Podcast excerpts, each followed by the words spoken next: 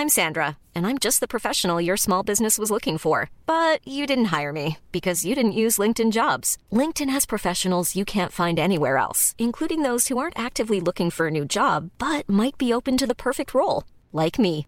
In a given month, over 70% of LinkedIn users don't visit other leading job sites. So if you're not looking on LinkedIn, you'll miss out on great candidates like Sandra. Start hiring professionals like a professional. Post your free job on linkedin.com/people today.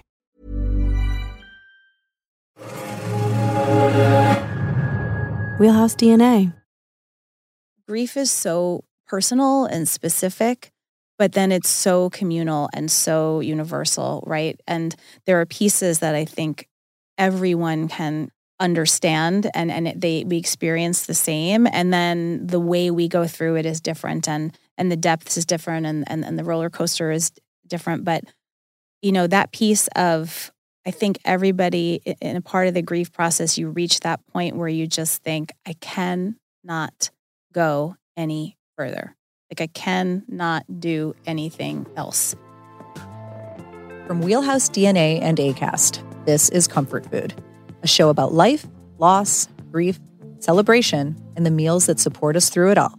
I'm your host, Kelly Rizzo. My guest today is not only a fantastic actress, but she's also an amazing author.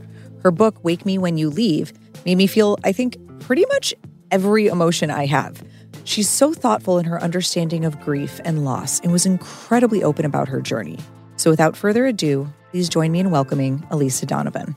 Well, Elisa, I am so thrilled, so honored to have you here. I was so excited to meet you. Oh, I'm honored to be here. Truly, truly. Well, this is our first time meeting. I know. Literally, we just met a few minutes ago, and this is it's so great because when you find out that somebody has gone through a similar experience and mm-hmm. experienced grief in some way, but to where they also want to do something about it and Yes. share about it and maybe help people.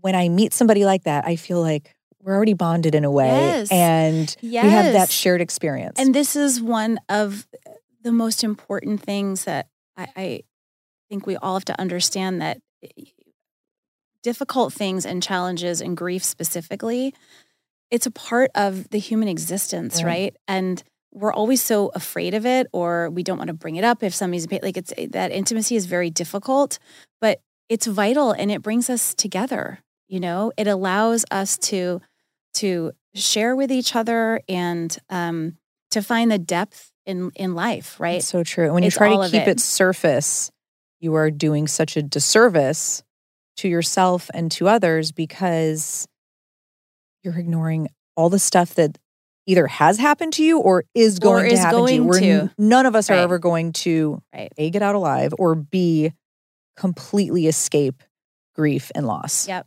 And I think that's why it feels so, you know, um, it feels so isolating at, at, at first, or certainly that's how I felt when my, uh, specifically when my dad passed. But you, it, it feels so isolating because people don't want to talk about it. Eh, they don't want to talk about it because it makes them uncomfortable and they Right. think it's going to make it worse for you. Right. So, like, They don't oh, want to make you feel bad. Don't bring up Bob around Kelly. Right. It's like Kelly's thinking about Bob all the time, so it's fine. You know, like Right. if you don't bring it up, it's like you're not acknowledging what someone is going through. You know, it's Right. like you're disregarding the, the the feelings that the person is having. And I think also people we get afraid that if we go into the darker places and the sadder places that somehow that's going to take away our joy or like oh gosh i'm never going to feel happy again. And i just think it's really to the contrary that it it helps us understand the the the depth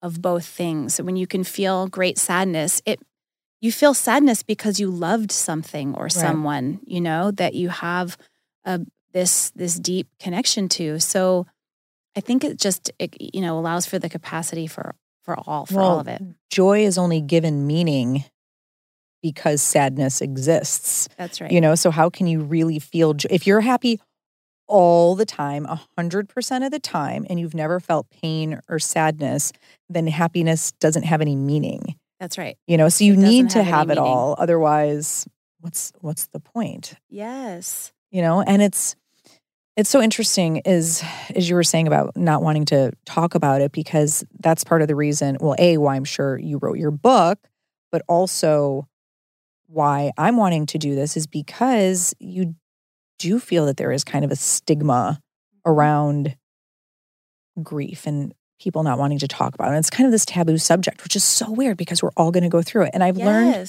from a couple other guests I've had, they've talked about how in other countries that so much more normalized Yes. and it's a part of life. Yes.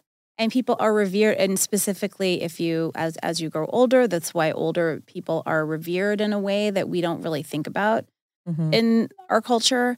Um, but yes, like that that that death is a part of life and even tragic and unexpected death also has its own its own purpose and its own reason for for, for being. And you know, it's hard again, I think it's really hard for people to talk about because one, no one wants to say the wrong thing, you know. So if you if if, if you haven't gone through any kind of a loss, I think it's often more difficult to talk about because it, people feel as though they don't want to uh, say the wrong thing, so they say nothing. And you know, one of the reasons I wrote the book, I felt like I want people to understand that there is no right thing and there's no wrong thing. You know, I in um the year my book came out, I have two friends who lost children.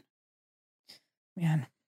I cannot the the I, the the grief of of a mother losing a child is like no other in my Right. opinion. Like I, I just I can't Right, I don't know close. how these two women are functioning to be perfectly honest.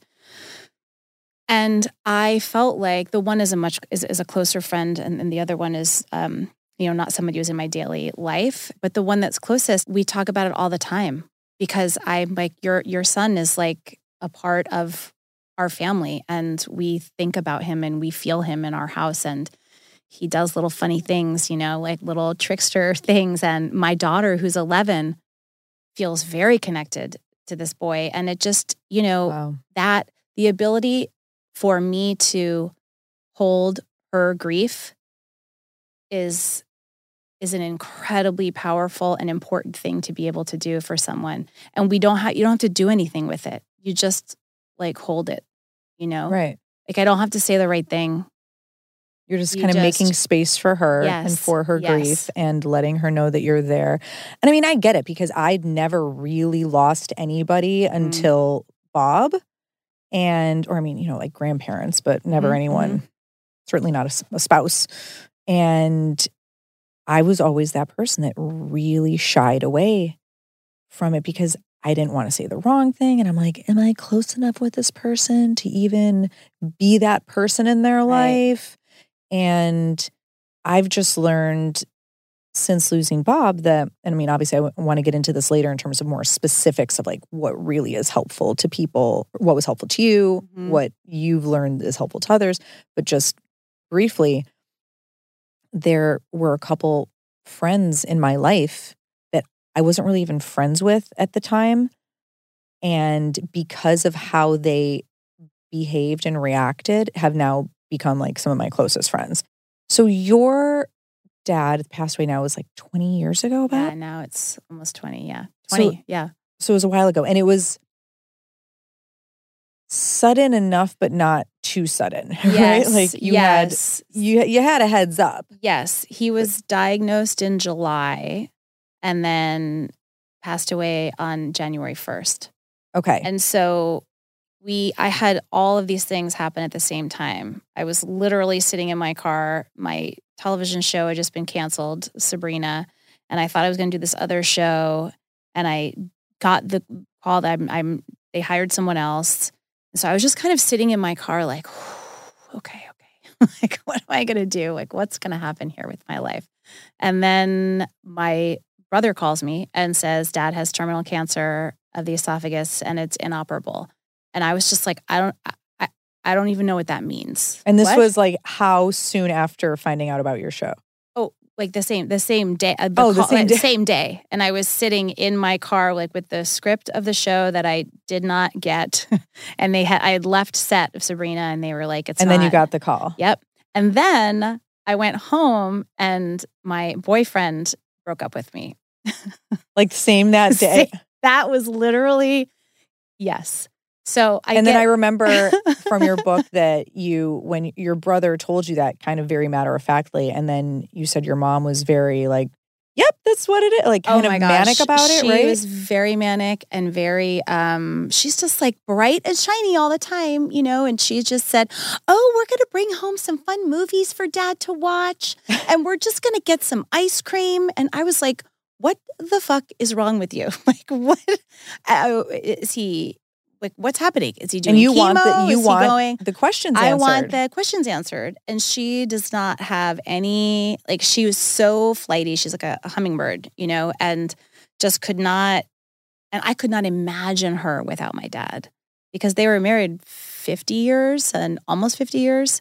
And um, she's a little bit younger than than he is. And they got married so young, you know. My dad was 70. So they got married when they were 20, when he was 23 and, you know, she was 19. So he was 24, I think, and she was 20 or 19, like very Wow. young. And so she just was. That was her whole um, life. Yeah. Yeah, it was her whole life, her whole life. And so, in, you know, I, it was this kind of compounding of things where I realized, oh, I can hold on to this.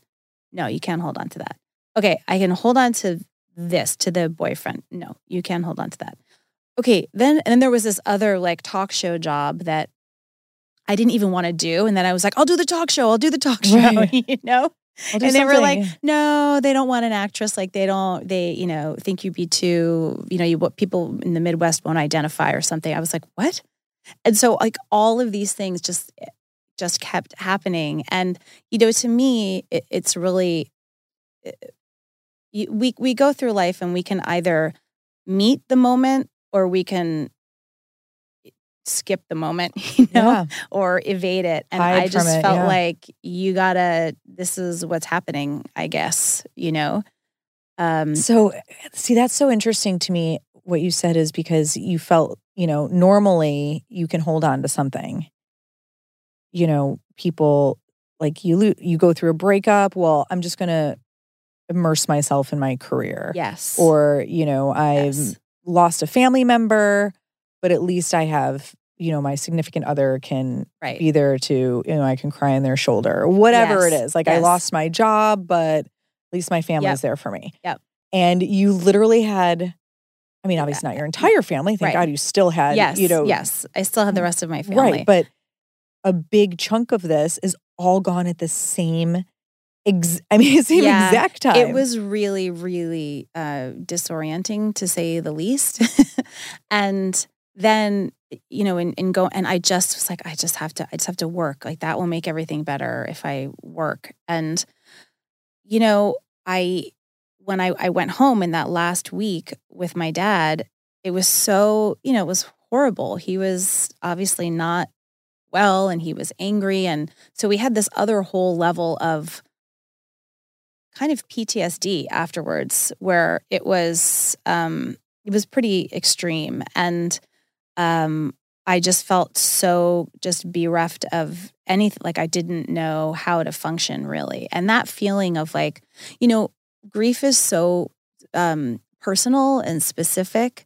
But then it's so communal and so universal, right? And there are pieces that I think everyone can can understand and and it, they we experience the same. And then the way we go through it is different and and the depths is different and and, and the roller coaster is different. But you know that piece of i think everybody in a part of the grief process you reach that point where you just think i cannot go any further. Like i cannot do anything else. I feel so heavy and so just weighted and so dark.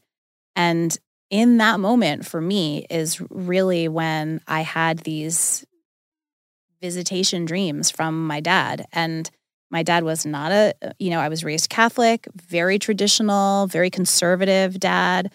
He was definitely not talking about, you know, uh, fairies in the walls Yeah, and, woo-woo and stuff, woo woo. yeah. No.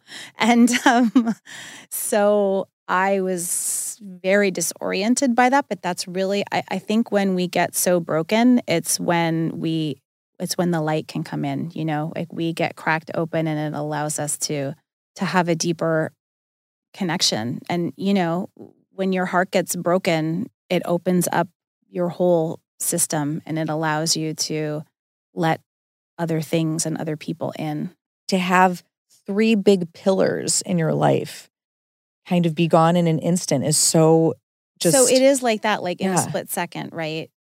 Everything just changes. So I went from completely understanding where I was, where I thought I was going, and what I was doing to just like quite literally wandering around. And, you know, when people, uh, great spiritual leaders talk about this all the time, and I had done a lot of work prior to um, Joseph Campbell and reading his The Hero's Journey and all of that. And then I went, oh, oh, I'm in the dark night of the soul right now. That's where I am.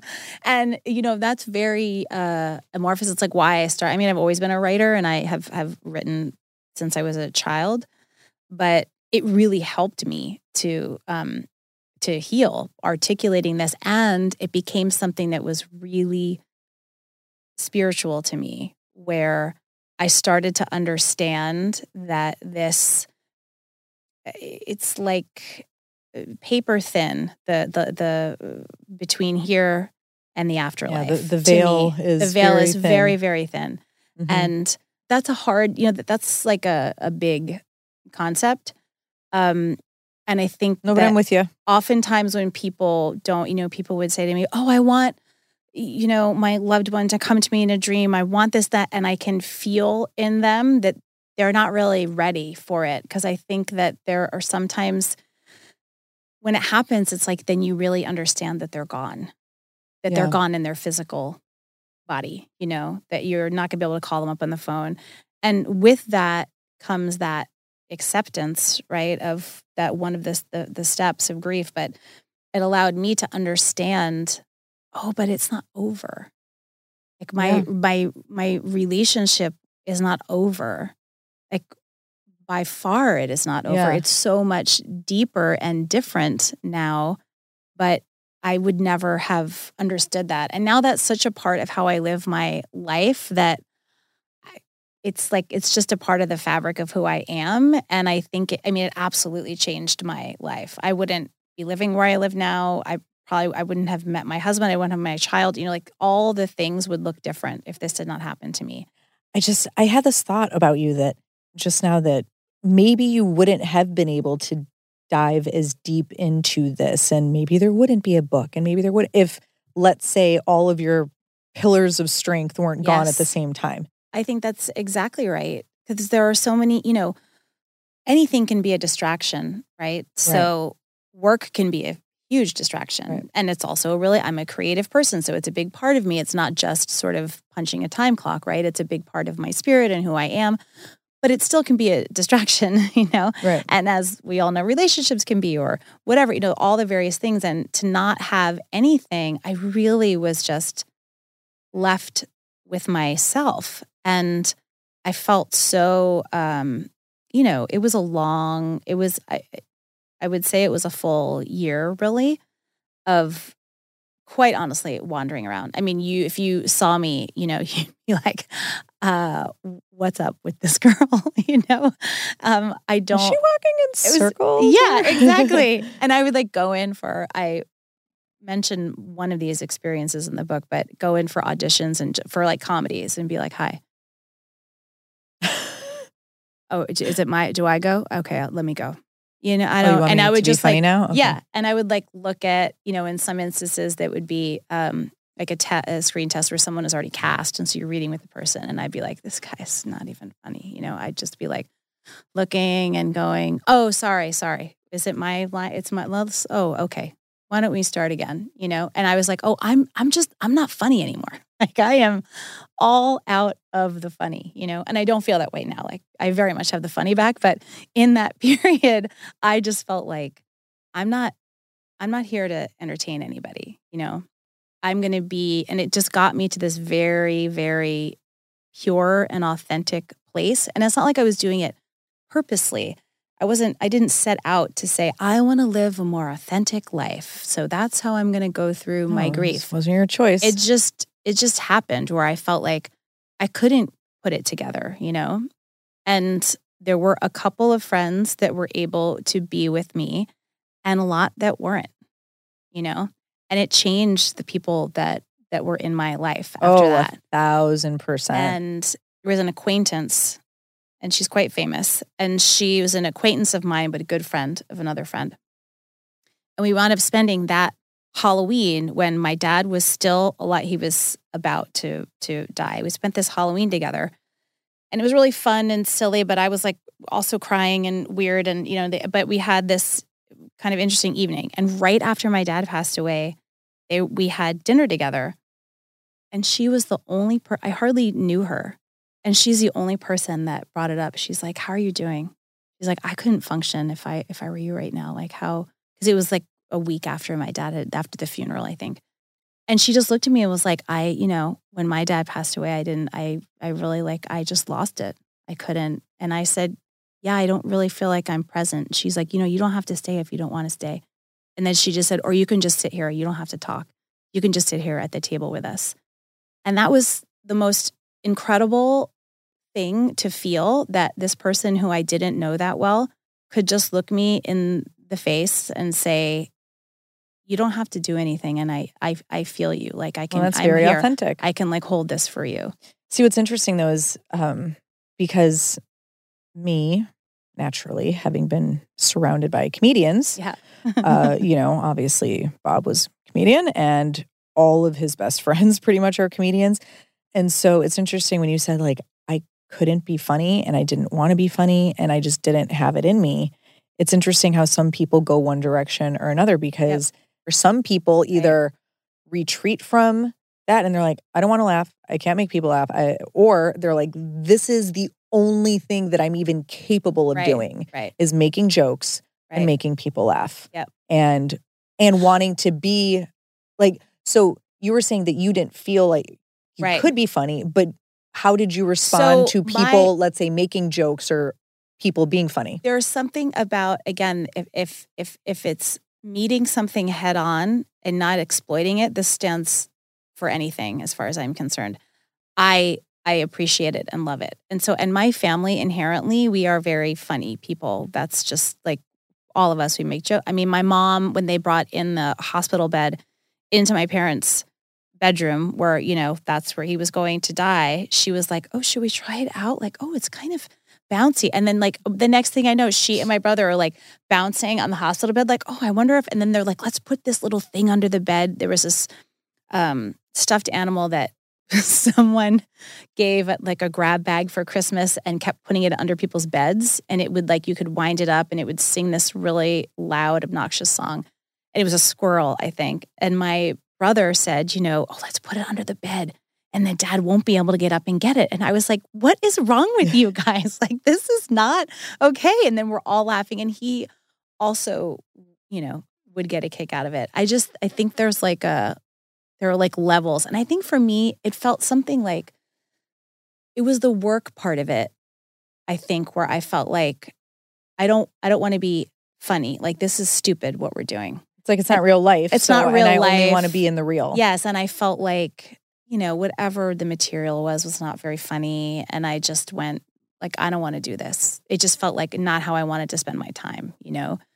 yeah. Um, Well, and that's a different that's yeah. a different story versus, you know, wanting to in your real own life, Right. wanting to laugh and make others laugh. And, you know, it's kind of something I learned from Bob too, because whether, you know, when it was people that he was losing or you hear on the news like somebody died, like, you know, he would make a joke right. It was always one of those Right. too soon. And it's like there for a Right. comedian, there is no such thing as too, too soon. soon, like there really right. isn't. Mm-hmm. Yes, and that's Yeah. keeping the spirit alive because that is what, you know, not to get too woo woo, but that is really it is a spiritual life that we are living in these physical bodies. And that sounds like, woo. It's like what makes life meaningful, you know? Right. And I do want to get into some, you know, some deeper stuff. But before we do that, before we do that, you know, there is a title of the show and it is Yes. called Comfort Food. I'm so excited. So we did make a promise to feed you. Um, and we did find out what your favorite comfort food is. Mhm. Well, first off, I want to know um, before you tell us what your favorite comfort food is that we may or may not be bringing out right now. Mhm. Um, what role did food play in your life in your family's life when you were going through these really hard times? Like, was it was there a big part of of this grieving period that was just made a little easier by food? So this is really interesting because I grew up in a house where my mom hated to cook. Oh wow! She's a terrible cook. She didn't like it, but had a lot of dinner parties.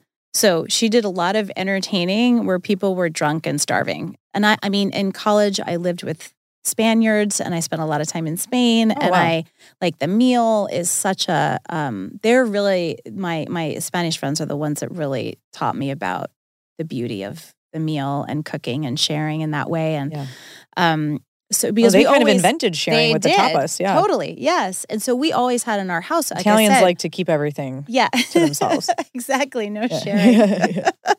but we always had, like I said, you know, 20 people for Thanksgiving and all these big meal. But my mom never. So then over time, then I started to do the cooking at Thanksgiving and my dad would make the cook. So my dad would cook, but she never did. And then now it's just become me. Like I'm the one that cooks. so, what did he like to cook? What did your dad like to cook? He so we I grew up on Long Island and um so in the summertime we had a pool and he would love he would always make clams on the half shell or he would make oh, yum. like I always remember him grilling a lot in the summer. He just loved it. And then he grew he had a big vegetable garden with like huge tomatoes and eggplants and and then he would just like grill those up and um he was a really he was a good cook. All right. Oh, it is. Right, so- so, It I mean, I could tell everyone what's here, but uh, why don't you talk about why this is your comfort food and what this is?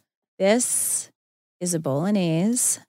And Mhm. I, Thank first you. of all, it is one of my favorite things because it takes a long time to cook. So, like, the whole process is really enjoyable for me. And it's slow and it's meaningful. And you can, um, we did do- we did it. put dairy free cheese on here, Thank and you. it's dairy free. thank you. Um, Um, so I, so you like to cook bolognese oh, too? oh, yeah, I do. I love it. because it is Yeah. a very you know, And it's, then I it's, like it's, it's labor add- intensive, pretty It much. is, And I like to add, I always add greens. So I do sort of my own version. I mean, I have the meat and all of the You're right. the necessary items. Cooking is like a very I don't know, it's just a really healing thing. And now like I lo- I have dinner parties all the time and it's like a it's a it's a gift to people, you know. Mhm. You're actually they're ingesting something that you have made and given them and taken time with and I just love it.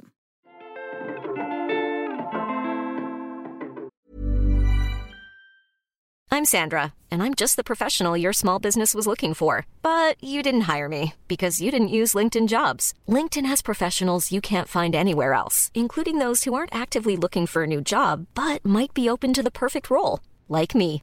In a given month, over 70% of LinkedIn users don't visit other leading job sites. So if you're not looking on LinkedIn, you'll miss out on great candidates like Sandra. Start hiring professionals like a professional. Post your free job on linkedin.com/people today. Hey there, it's Michele Norris. I'm host of a podcast called Your Mama's Kitchen. When I travel, I'm usually looking for a way to find a taste of home when I'm not at home. And one of the things I love to do when I am at home is entertain. And Airbnb allows me to do that. When I was in California recently, I rented a house that had a great kitchen. And when we were sitting around the table, we're all thinking, we're in someone else's house. Someone could be in all of our homes as well. If you have a home, but you're not always at home, you have an Airbnb. Your home might be worth more than you think. Find out how much at airbnb.com/slash host.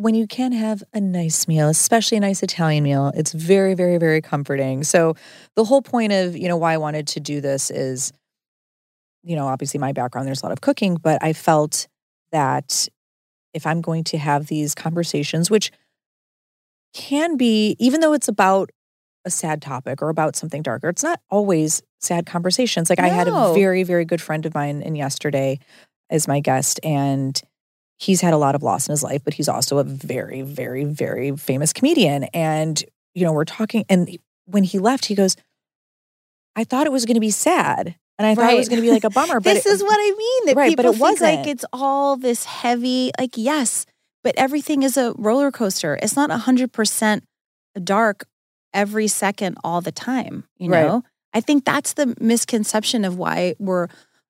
I don't know, culturally so afraid of it. Like we like shiny, happy, bright, fast, young things, right. you know, because we just don't want to get near anything that is going to tarnish too soon or something. And it's really, um, I think it keeps us in a really uh, just a, a very one dimensional, certainly kind of Yeah. existence right. and just continues that that fear of you know difficult things and it's not that we should just always want to be you know sad or always want to be talking about this but there's something about to me anyway i feel inherently more comfortable if i know that i can have a real conversation with someone even if we're Yeah. not having it every single second or every time we see each other but there is a, a familiarity and a and a real warmth and a peace that I get from that. And it because it makes me feel like I don't have to operate up here like this, you know? I can be in my body and then we can laugh. I mean, some of the funniest things that happen. I mean, we scattering my father's ashes, my mom was like, I mean, it was like a comedy scene. So there are things that like death is also very funny. Yeah. It's just it's it's everything. It's so true. And that's why I felt I was like, all right, if I can at least feed them their comfort food, then we can make it a little bit easier to talk Yeah, about a little those more things. digestible. It- yes, Ooh, I literally. like that. A little more digestible. Very, very good. But, you know, also, as you were just saying, you know, like every day is kind of filled with all of the emotions in a sense. And my, my friend Amanda Kloots, do you know Amanda? I don't know her, but I yes, I know. She said something um when when we talked, she said something like grief days are just life days and they're filled with all of the emotions and like you're gonna laugh and you're gonna cry and you're gonna be sad and you're gonna be angry like all of that in one day like so if even on day one you laugh it's like that's that's part of it and it's Yes. okay and i know in your book you were talking also about guilt Yeah. a bit so tell me about like the guilt aspect because i totally understand that feeling of guilt when it comes to feeling happy Yes. So I felt guilt in two different ways. In one way, I felt like I felt guilty that I was so destroyed because I felt like I was 30 years old, like I'm a grown up. How, why can I not get it together? You know, why am mm-hmm. I so utterly broken and devastated? Because I felt like, what about my mom? I should worry. You know, sh- she is, is, you know, like parents die, this happens. And so I felt like guilty in that way. And then I felt guilty that I was able to still, you know, feel joy and to, uh, I really think that the, the writing the book and doing, I did this as a, as a um, one woman show at the Geffen, a different, a obviously shorter version.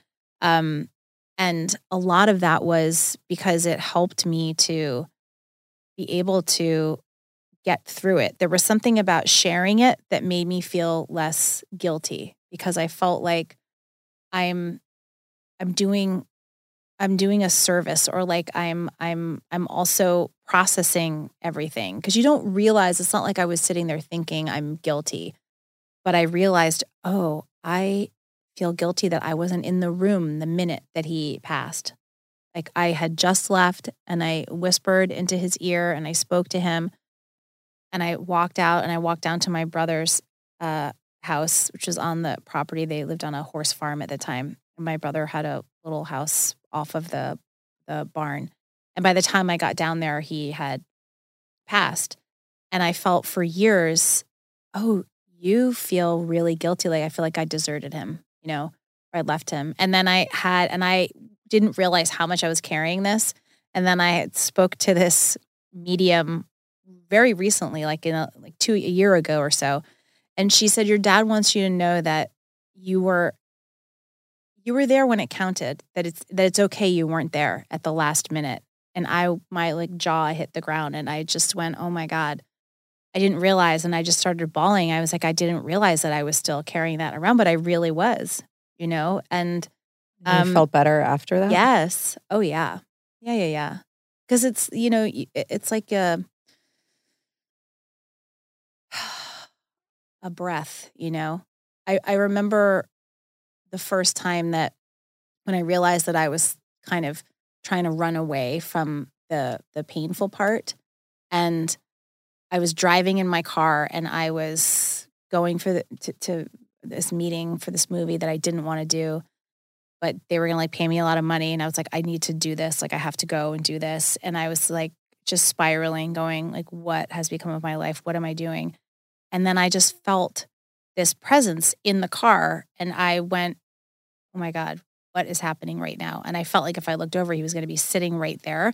It was the first time, it was the most overwhelming sensation. And it was just this feeling of like this this presence and this this love that was saying you are everything is right you are right you are fine you are beautiful i am here for you and I realized, wait a second, I've been like running away from this, right? Like I, I'm a person who's seen psychics for years and um, don't have any problem with that sort of stuff. And then I realized when it was about my dad, I was I was like turning on music really loud in my house, you know, like trying to not let it be too quiet and trying out, yeah. to like drown it out.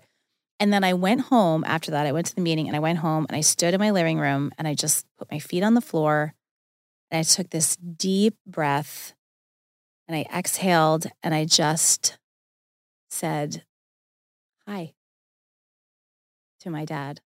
And I just started crying and I went, Oh, he is like everywhere. He is like all over you know my he is in my living room he's in my kitchen he is with me and this this feeling of he had wanted to let me know that and and and i was pushing it away so I just went on a tangent, but that um... no, no, that is, no. It's interesting because it kind of goes to exactly where I wanted to go, and that you had said your relationship with him became a little different. Like it was complicated, but then you had this different relationship. Let's say mm-hmm. after he passed versus yes when yes. he was here, because it and it, it, takes it's it's one of these things that's hard to uh, articulate really in language, but it's just mm-hmm. a sensation of understanding that it's the it's the spirit it's the soul of the person is the same but you know in in the next phase all of this is it's all it's not that it's meaningless but it's it, it's silly to be concerned about things that right. are you know that they have moved forward through you know and and they see i believe that it's you know you have this understanding of how of how perfect and how connected everyone and everything is.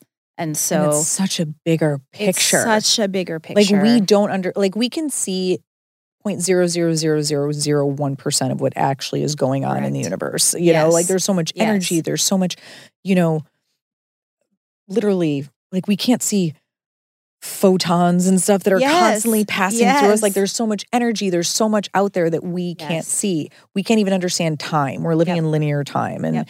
you know, there's difference between linear time and like eternal time. And so people, let's say, who have passed on and are living in that eternal world are like, guys, oh my God, oh, you poor little things yeah, down exactly. there. Oh, they are. They're with like, like oh, you think we oh, care about just this? Exactly. Right. Yes. And even so, like I said, my daughter is very connected to this sort of stuff. And she talks to my dad, I know, all the time. He's he's kind of her guardian angel. Obviously, they never met. They've never met. Right, right. They never met. My daughter's eleven, and um, my dad passed away twenty years ago. So, like, tell me she, more about this. I, this is so she. I mean, so many things. I don't even know which one to say, but she um I mean, with okay, this is the perfect. I was talking about, you know, the the film uh, version of the book is in development, and it's an independent film. So trying to get financing is a long road, and there are a lot of ups and downs. And I was in the kitchen. This is uh, two years ago, probably now, um, or three. She's eleven, so maybe three years ago, and we had just we had, it had just started to go into development, and, and we thought we had the financing immediately. And my producer was like, "This is highly unusual that this is coming together so quickly." And I went, no, this is a magical project. This is the way it's supposed to go. And we have all these great people involved. And then he calls me this one morning and says that it fell through, right? And I just started crying. And my daughter was sitting at the counter eating her breakfast. And she didn't know what I was what I was crying about. And she went opened the kitchen drawer and I had my father's watch in there and I never like knew what to do with it. And we had just moved and I put it into this kitchen drawer. She just walks over to the thing, takes it out, and she just holds it up and she's like, I think you want this. And I was like, I just looked at her and started bawling even more because she she didn't know, you know, it's like he was like, go get the watch, like tell her it's okay. Because anytime anything has happened along the way, I get these sorts of messages.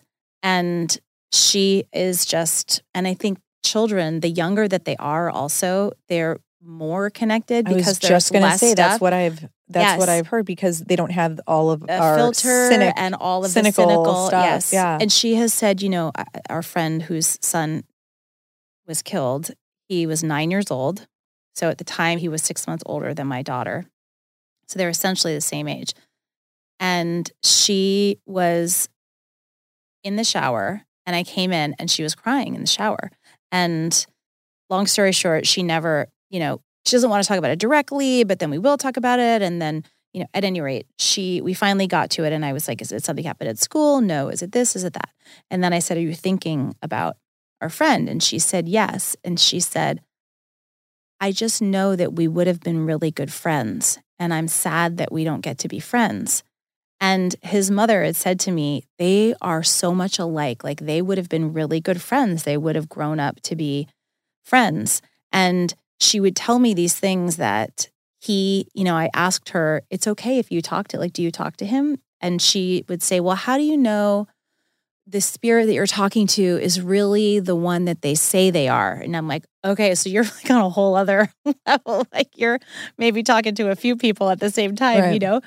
But she, and I try to normalize it for her because she, there's nothing, there's nothing wrong with it, you know, but no one really talks about it openly. So then she feels weird. But then when we talk about it, she doesn't feel weird anymore and she doesn't feel sad. She can feel sad that that this boy won't be in her life in this way.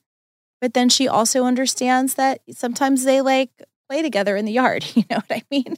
I've just been hearing so much more about that recently about how kids are just so much more in tune yep. to that world. She did this when my my father-in-law passed away. My husband called me. She was very young. She was like four, three, and my husband called me. I was I uh, no, I was getting her ready for quote summer camp, like pre pre preschool summer camp, and um, drove her was going to drive her, and she said I have to pack my suitcase to go to BB and Billy's, which is what she would call her grandparents. And I said, no, we're going in two weeks. Like, it's not, we're not going right now. And she's like, no, no, we're going tomorrow. Like, we're going tomorrow. And I said, no, we're not going tomorrow. And she became very upset with me that I was wrong. And why can't she pack her, you know, purple hippo suitcase? And I was like, fine, just pack, great, just pack your suitcase. We're not going tomorrow. Like, we're going, we had a trip planned for whenever it was in a few weeks. Drive her to preschool. My husband calls me literally after, right after I dropped her off and said, my dad, they think that he already died, like his heart already stopped, but they brought him to the hospital and they I have to decide if they I want them to keep him oh, alive oh, in order f- for me to get home to New Jersey to see him. And I was like, "What?" I could not and he he passed away. By the time I picked her up, I had to tell her, "So we're you know, Grandpa Billy's passed away and we are going home, going tomorrow. And she just said, I told you. I told you we were going tomorrow. And I was like, oh my God. That is so crazy. It's so I have a story kind of uh, that still blows my mind, and I've I don't think I've ever told this really publicly, but so this was maybe six months after Bob had passed away, and my niece, who had a very very special connection with Bob, even though she was only, you know, two at the time, a little over two when she when he passed away, and she lives in Chicago with my sister, her mother, and I was with my other sister here in LA and I had a very weird experience. Like I'm just standing in my kitchen doing dishes and all of a sudden I like couldn't see well. Like my vision just started getting like really fuzzy and Mhm. very pixelated and I couldn't really see. And I started freaking out and I said to my sister I was like, "Uh, Kristen, I think I'm having a problem, but I'm like trying not to freak out cuz I'm like I don't want to panic." And I'm like, "I can't see. And then she was sitting like in front of me. I'm like, I can't see her face. Like if she was over here or over here, I could see her, but like in front of me, I'm like, I can't see her face. And she's like, um, do I need to like call an ambulance? I'm like, right. I don't know. And so she's like, she's like, uh, uh, I'm gonna call dad. I was like, what's he gonna do? He's in Chicago. Like he can't do anything. And so I'm like, am I having a stroke? Like what's Right, going on? right, like right. maybe it was a panic attack. I had no idea, but I tried to keep myself calm. But then I really couldn't see. Like all my vision was gone. And then it started becoming this like weird kaleidoscope thing that like colors and this crazy thing that went from my right eye, it like moved across my field of vision and then to my left eye. And it took like 40 minutes. It was not like a short thing. Oh my god. So I'm thinking I'm dying right. and I'm having a stroke or something weird is going on. And I remember like we called my doctor and like he didn't get back to us yet. And just I was like praying to God and to Bob. And I was like, God, Bob, like please I was like, please help Yeah. me. Like I'm freaking out. Like I think I'm dying. Like please let me be okay. And anyway, it turns out it was a migraine, which I'd never had before. And it I guess it's called a migraine with aura Uh huh. or an ocular migraine where I didn't Oh. get like the headache part. It was just like this weird the- visual crap. Oh my god. Yeah, it was really crazy. But point is, I was totally fine.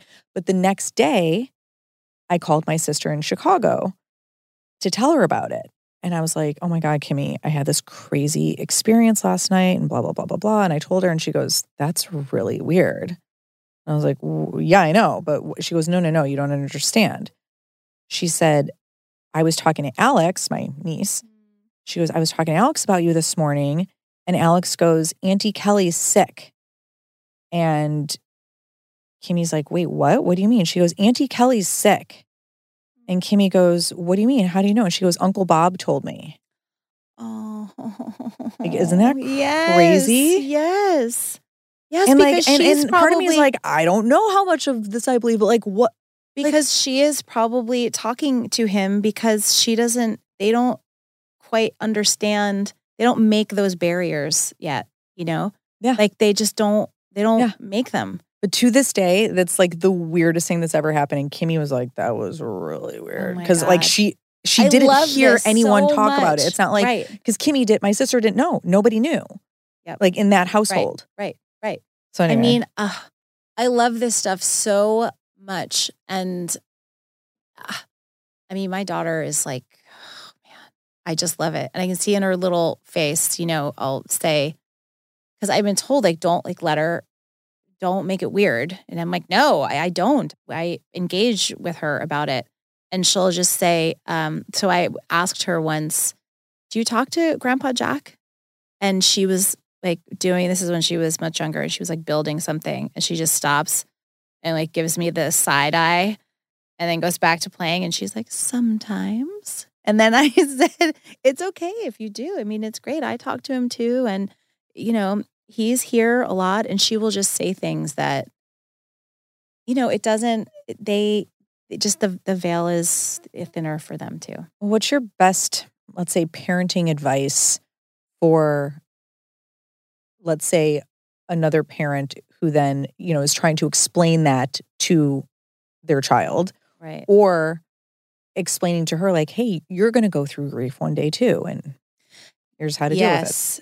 I mean, you know, it's so tough because she also worries about dying a lot. And for the period, like when our friend's son passed, it was it was hard because she Yeah, that's got to be. she so gets scary. like she's very empathic and she's very intuitive. So she sometimes will feel like it's happening to her, even though it's not happening to her. So I kind of helped her differentiate that. But I think now she knows, you know, we talk about it more like there will be different phases in in in your life and when someone does physically die, they don't really leave us. Yes, they leave us in the the physical form of their bodies, so we can't hug them necessarily or we can't call them, but I say you can always talk to them and that you can going into nature is something that is really sort of allows it to come in a little bit more Mm-hmm. and little messengers. We talk about there are hummingbirds all over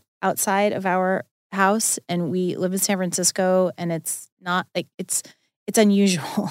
And that's uh definitely for me a sign of my dad and our friend's little son. Oh. and so she, you know, we I just try to normalize it without um making it heavy because you know sometimes my husband feels like this is like too much. Like we're talking about this too much. And i will say the nicest she can't sleep is when no one's talking when when people are telling her oh you're fine just go to sleep you know as opposed to Right. what's going on oh are you thinking about dying okay well let's talk about dying you know Right. it's not going to happen tonight for you. And because sometimes she'll say, What if I sleep so soundly that I won't? Like she is like thinking a lot of things. But when we meet it head on and then move through it, it's like she's better. You know, she feels like, Oh, okay. I can That's handle huge. that. I mean, and she's 11, and I would say she's probably a little bit unusual in her ability to metabolize certain things, but it's just the kind of kid she is. You know, it's just who Well, she for is. her, and that's great. Like Yeah. she's obviously a deeper thinker than most, Yes. meaning she'll probably be. Yeah, I mean, probably that person that then will really be able to help other people. yeah. I I really think so. I mean, I can remember even when she was little on the playground. I got anybody with like little little kids who have to go to the playground all day. Like I send you my blessings. It's like the worst thing on earth because you're like they're going to kill themselves on this equipment. oh dear it's God, also I see. you. so Yeah. boring. Yeah. It's like I want to poke my eyes out.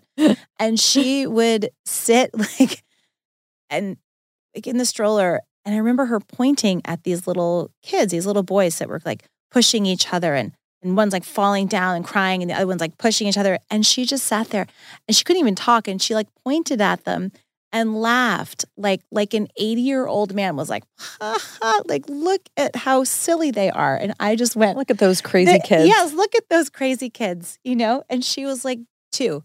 So I think she's like on another um on another plane. But I love it. I mean, I guess she's my kid, so it works Well, out good. nicely. it's good parenting, you know, and I'm not, I, I have stepkids, but I'm not a parent. Like to, but as you said, to just to kind of meet them where they're at Yes. and don't ignore it. Don't try to push it away, but really like dig deep with them and just be like, oh, this is what you're feeling. This is what you're going Yeah. through. And, and and then, you know, don't be scared to talk about it. ending it and, and saying, okay, now we can move on and talk about something else. We can talk about this anytime that you want, but then we're also, you know, going to move on.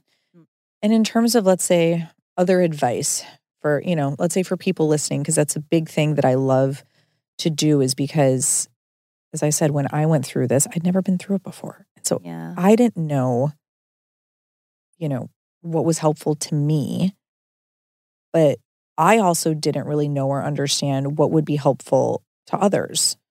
And so now I feel like I hope I'd be a little better in helping others based on what was helpful to me. Yeah. You know, so what were some of the things that were helpful to you and not helpful to you? And what's advice that you would give to somebody else who's helping someone grieve? One, I would say the the single most unhelpful thing is to act like it's not happening. Is to Mm-hmm. So true. The person as if, hey, happy Tuesday, you know? Because happy Tuesday, yeah. And also I'm how are you doing? Right. And I think saying something rather than saying nothing at all is always better to acknowledge people's grief So true. acknowledge their challenge. And if you don't know what to say, that's exactly what you say. I don't know what to say, but I'm here for you. I don't know what to say, but I think about you all the time. Yeah, I think it's better to talk about the person. And if they don't want to talk about it, let them say, you know what, I'm just really not in the mood to talk about it today versus Yes. Like let them tell you they don't want to talk about it. Or you can say like, you know, I'd, I'd really like to talk about your person today. Like, Yes. are you in the mood for that or no? Right. Or Yes, are you in the mood to talk like about it? just checking in. And that very thing is what is really hard to do for whatever reason, because I think culturally we don't we don't celebrate it. We don't know how to do it. So mm-hmm. we have to learn how to. And I would also say understanding that the process is different for everyone. And then sometimes even within your own family, people grieve differently. Yeah. I am the person that wrote a fucking book about it. I'm making a movie about it. I did a play about it. I wrote short story. You know what I mean? That's how I do it. That is not how my brother does it, for example. So I did think at first the play, only my brother and my mom came to the play. My sister did not come. They loved the play, but I think that's also in a theater experience. It's like you're all having an experience together and then and then that's it. You know? Mhm. But with the book, well, my mom absolutely loved it. Like she she did say, she's like, well, a few things. I wasn't sure if they were true or not. I mean, I hope not, but I think she was talking more about like my relationships that I talk about in the book. Right. Um, You never told me about that. Exactly. Yes. Um, but she loved it. I think because, I mean, she's such a big character in the book, and she's so loved, and people I think really like her in the book. So I think she feels very acknowledged and kind of seen in that way. And my brother, who he was reading the first chapter and texted me and said something funny about, you know, oh, I'm laughing because of dad doing blah, blah, blah, or something like that. And then he never talked about it again. So either he has still has not read the whole book or he has read the book and does not want to talk about it. You haven't asked him, been like, hello, what's the deal? I did. I mean, I guess I should. I mean, he- they live in North Carolina. if for no other reason, them- then be like, this girl, Kelly Rizzo, is very Yeah, she's curious very as to whether or not you've read the I book. I need to get back to Kelly Rizzo about your Yes. feelings about the book. Because he, you know, we it's it's always your own individual experience right. that you're sharing. And so there are always different sides to that. People have a different memory, perhaps, of things. But I don't think that in any way I um, painted anyone in a in a poor light or Right. did anything It's also you know, like cruel. that type of book, you know? No. Yeah. Yeah. Uh, but yeah, so I would say people grieve differently, and you can't. There's no one recipe, and there's no timeline. Everyone's timeline is different, and Yeah. Um, that it's okay. You know, like some people can be back at work a week later. And this is another thing I talked to uh, my friend Amanda Kloots about is that she's like, there is no room to judge anyone Yes. because some people go back to work two days later because maybe that's what they need to do, or maybe they literally need to do it to feed their need to, family. right? Um, and some people never want to go back to work. And some people, you know, start dating two months after, and some people never start dating. And like Right. neither of them should be judged because unless you've specifically been in their shoe, well, even if you have been in their shoes, as you said, every situation is different. It's not a one size fits all. Yep. So it's Yep. just such this interesting thing that becomes so stigmatized that people feel like, oh, or they moved on, or oh my God, can you believe she went back to work already, or whatever Right. it is. All of that is like, It's or just in my different- case, can you believe she is wandering around Larchmont in like her pajamas? You know what? You can't judge her. You can't judge her, folks. And like, and the other thing that obviously is a big part of your book that I want to talk about is is the dream element. Mm. And you touched on it a bit, but obviously it's, you know, a huge part of your book. And I just want to talk about number one, like how you really got the idea for that being kind of the central focus, as well as maybe some of these dreams, and also just how you can help people who are grieving in terms of like this is this is what you do with these dreams like this is Yeah. what this is all about because i haven't really had a bob dream yet and it's been almost two Mm. years i mean i've had dreams where he's kind of on the periphery like he's Mhm. like an ancillary character like he's Mhm. like at the dinner table, but he's not really part. You know what I mean? I haven't Right. had a full Is he more of like an observer in the dream? kinda or, he's- more like I'll reference him or something. And it's and that's only even been a handful of times. But I haven't had one of those things where it's like, holy shit, he just came to me in my dream and we just had a conversation. It is unlike any other kind of dream. So like I'd know And if I would have had one of oh, those. yes, yes, Okay. yes, yes, yes, yes. Al- Although, yes, I think so. Um, I the first one that I had, I I was I hadn't been sleeping. I was just wandering around quite literally, like not answering the phone, not I just didn't know which end was up. And then also when you lack sleep, you get even crazier. It just was terrible. And I was wandering around my house and I just like fell to my knees and I looked out the window and I just said, please, God, please, I need to sleep. Like, I can't do this anymore. I have to sleep.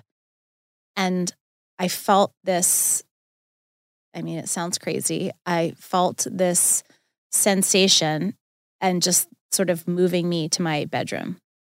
And then I sat down on my bed and I just like felt this like a light, like a hand on my chest almost that was like, go to sleep.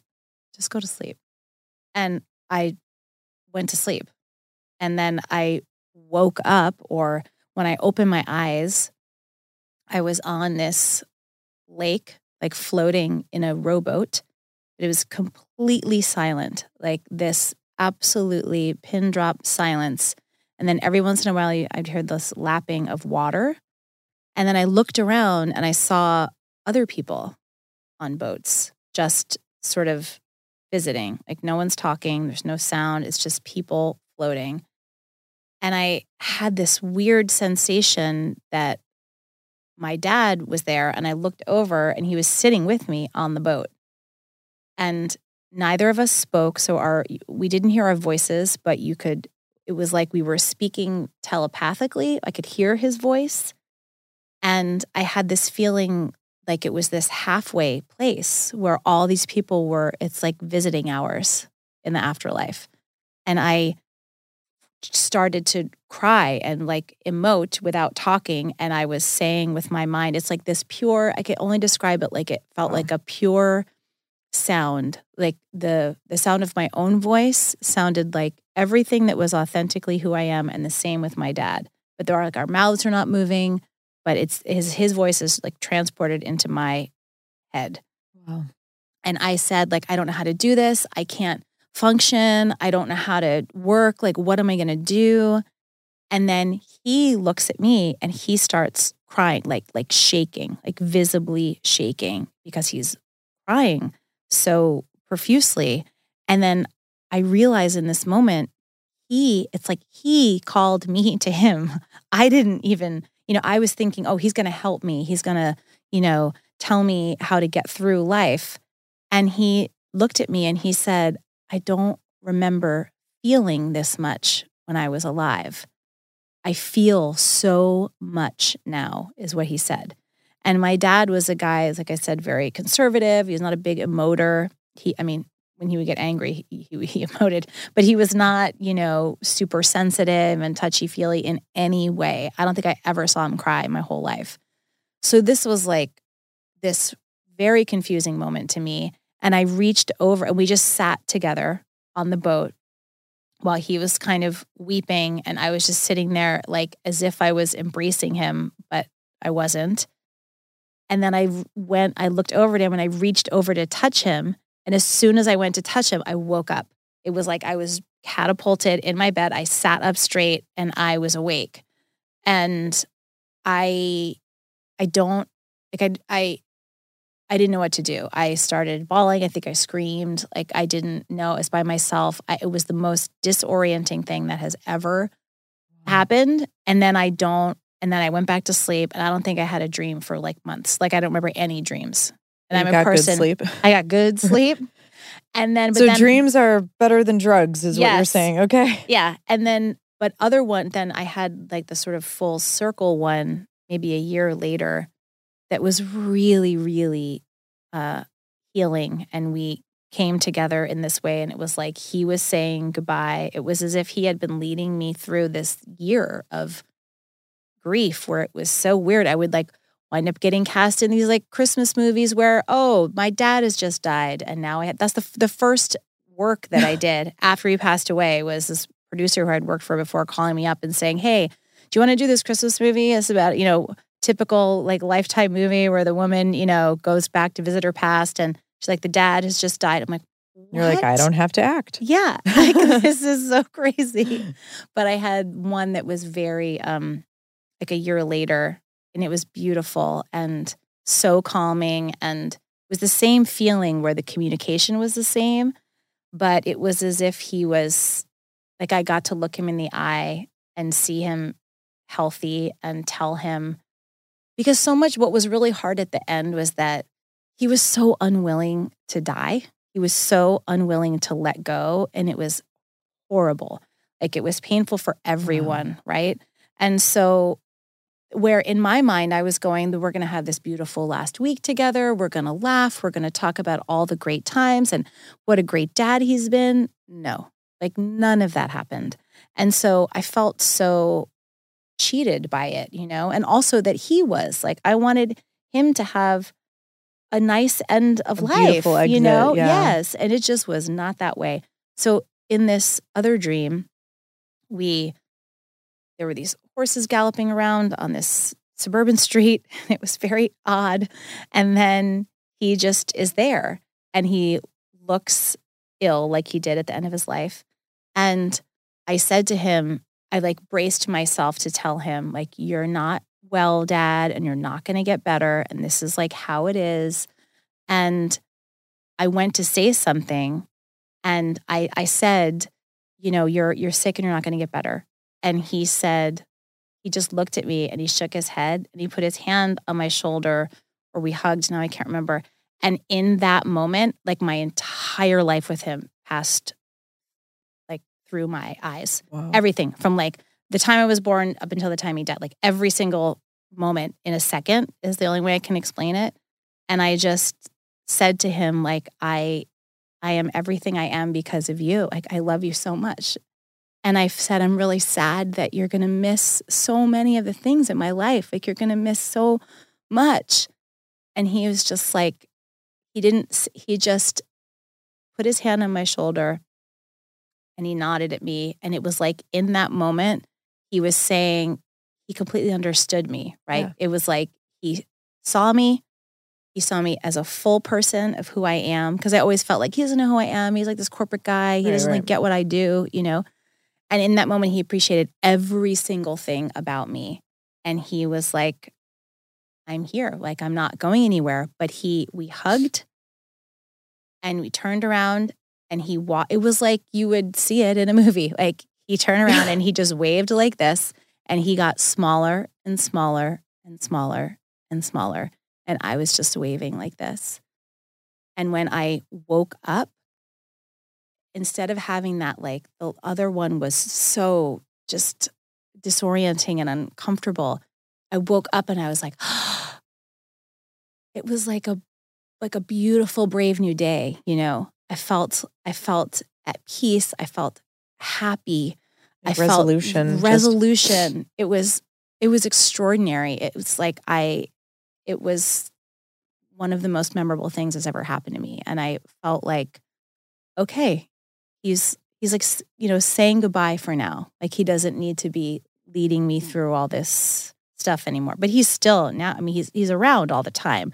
But there was something very mm. important about that. It was like he could go. I think that's the other piece that I really want to share that I think is so important and can be really hopeful to people is that, you know, death feels so final. And in, in one regard, it is. But particularly when we don't have a, a perfectly tied up relationship where you get everything ironed out the way you'd like and then the person dies like i don't that rarely happens right. god bless you if it happens for you you know but um when it when it doesn't happen so perfectly it doesn't mean that you can't remedy that relationship or that you can't you can't get closure and and really have a have a fuller it, doesn't mean that you don't get to have that closure and that it, that that's the way the relationship ends. It keeps going, and you can remedy things after the fact. Like I I have done that, and my It's so important. it's really important. And you know, I just I remember saying to my brother, my brother, because my brother and my dad had some some issues, and um, he like when we were all around my dad at the end with hospice, my brother was sort of standing back, and I remember saying to him like, "You have to do this. Like he's gonna die." And we had had this conversation earlier in the day where my brother was, you know, like I he's he's being terrible and I just want this to be over was sort of like saying all the things that people were feeling. And my brother had had it quite a bit worse because he had been there for longer. And I said to him, like, you have to, like, he's dying. You're still going to be here. So whatever you need to do to get right, to to just uh, say goodbye, don't say goodbye, yell at him, build it, like whatever it is, but you need to do it. And because he's going and there's nothing you can do about it.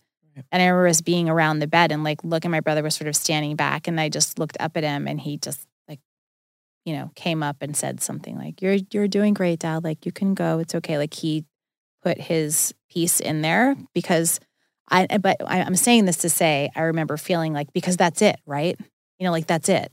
But that's so wrong. You yeah, know, you have it it isn't. That's He's not got it. five more minutes. You've got five more exactly minutes to explain like how you get feel. it all done. Yes, Right. Explain those 40 years in five minutes. And it's right, right. You know what? You're definitely the first person who's ever mentioned this concept and talked about this. And I'd never really thought about it that way before because, in a sense, what you're saying is that even if your last situation with them was a fight or Yep. you said some words that you wish you could take back or you regret, that it's okay. Like, that's not the end of the story. Like, you can Yes. resolve that yes, you can. in your dreams you can resolve that just speaking to them Yep. and it's it's all I mean- fixable you know what no wonder why you wrote a book about all this because Yes. i mean not only have you had these incredible profound experiences that you've learned so much from yeah. but you're able to articulate them in such an incredible way and remember them like i barely remember any of my dreams like maybe immediately after they happened but certainly not so I long wrote down after. a lot. Oh, you should see the amount know, of you need to write 'em material on my. Oh yeah, you do. You do. Oh my gosh, the amount of files on my computer when I go. Good lord, like it could take like. there's just a No, lot of material in amazing. and and I mean, it's such a missed opportunity for me because I'm always thinking like, I, I never write anything down.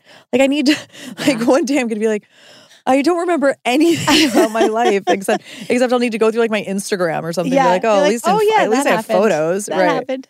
I also Mm. sometimes just record myself in the morning. So sometimes my daughter will come in and I'm like, and then we were walking through the hallway and she's like, Who are you talking to? You know, I'm like, just a minute. I got to just like get it out before I forget So because we smart, though, forget. and it works. It works. Yeah. Well, I'm just, I'm so grateful to you because I swear there have been so many things we've talked about today that I've just, I've never even thought about really before. And I know that there are so many things we've talked about that are going to be helpful to people. Good, You know, number one, so. just trying to destigmatize this whole crazy world that we're all going to be in at one point. So it's like, why not talk about it? And uh, it was just so interesting just to hear your perspective on. I think you know, sounds like we're on the same page with a lot of this stuff too. So, Yeah. um, but to kind of hear you articulate things that I've already been thinking of, but maybe didn't even know how to really put it out there. So, Yeah, that's another great reason why we should all try to just talk about it. well, amen. Thank you so. Oh so my gosh, much. I'm this glad I got like to feed you a little bit of uh, a little bit of bolognese, and um, thank you so much. Oh my gosh, this is what a special treat. I loved our conversation. Oh my gosh, so did I. This is truly, I can't think of a better way to spend an hour. I have loved it. I love that you're doing this. I think it's terrific. And um, I just, I'm so happy to have met you. I know. I'm so happy to meet you. We did not meet before this, but now I feel like we we are have. friends. I know we're Instagram friends. I'm very excited. So uh, may this continue. So yes. thank you so much, Elisa. Thank you, Kelly. Thanks. Thanks so much for listening. In the studio today, we had a delicious bolognese pasta. If you want to hear a recipe for the dish, be sure to listen to the end of our episode with Jack Osbourne. Comfort Food is produced by Wheelhouse DNA for Acast. Our executive producers are Fanny Baudry, Cassie Berman, Leah Sutherland, and yours truly, Kelly Rizzo. Our audio producer is Chiara Noni. Special thanks to Camila Goldenberg and Riley Oval Rink for production assistance. Our audio engineer is Matthew Blocka. Our editor is Nick Carismi. This podcast is hosted by me, Kelly Rizzo. If you like the show, please rate us five stars and subscribe wherever you get your podcasts. Thanks for tuning in. Small details are big surfaces, tight corners are odd shapes, flat, rounded, textured, or tall. Whatever your next project, there's a spray paint pattern that's just right. Because Rust new Custom Spray 5 and 1 gives you control with five different spray patterns. So you can tackle nooks, crannies, edges, and curves without worrying about drips, runs, uneven coverage, or anything else. Custom Spray 5 and 1. Only from Rust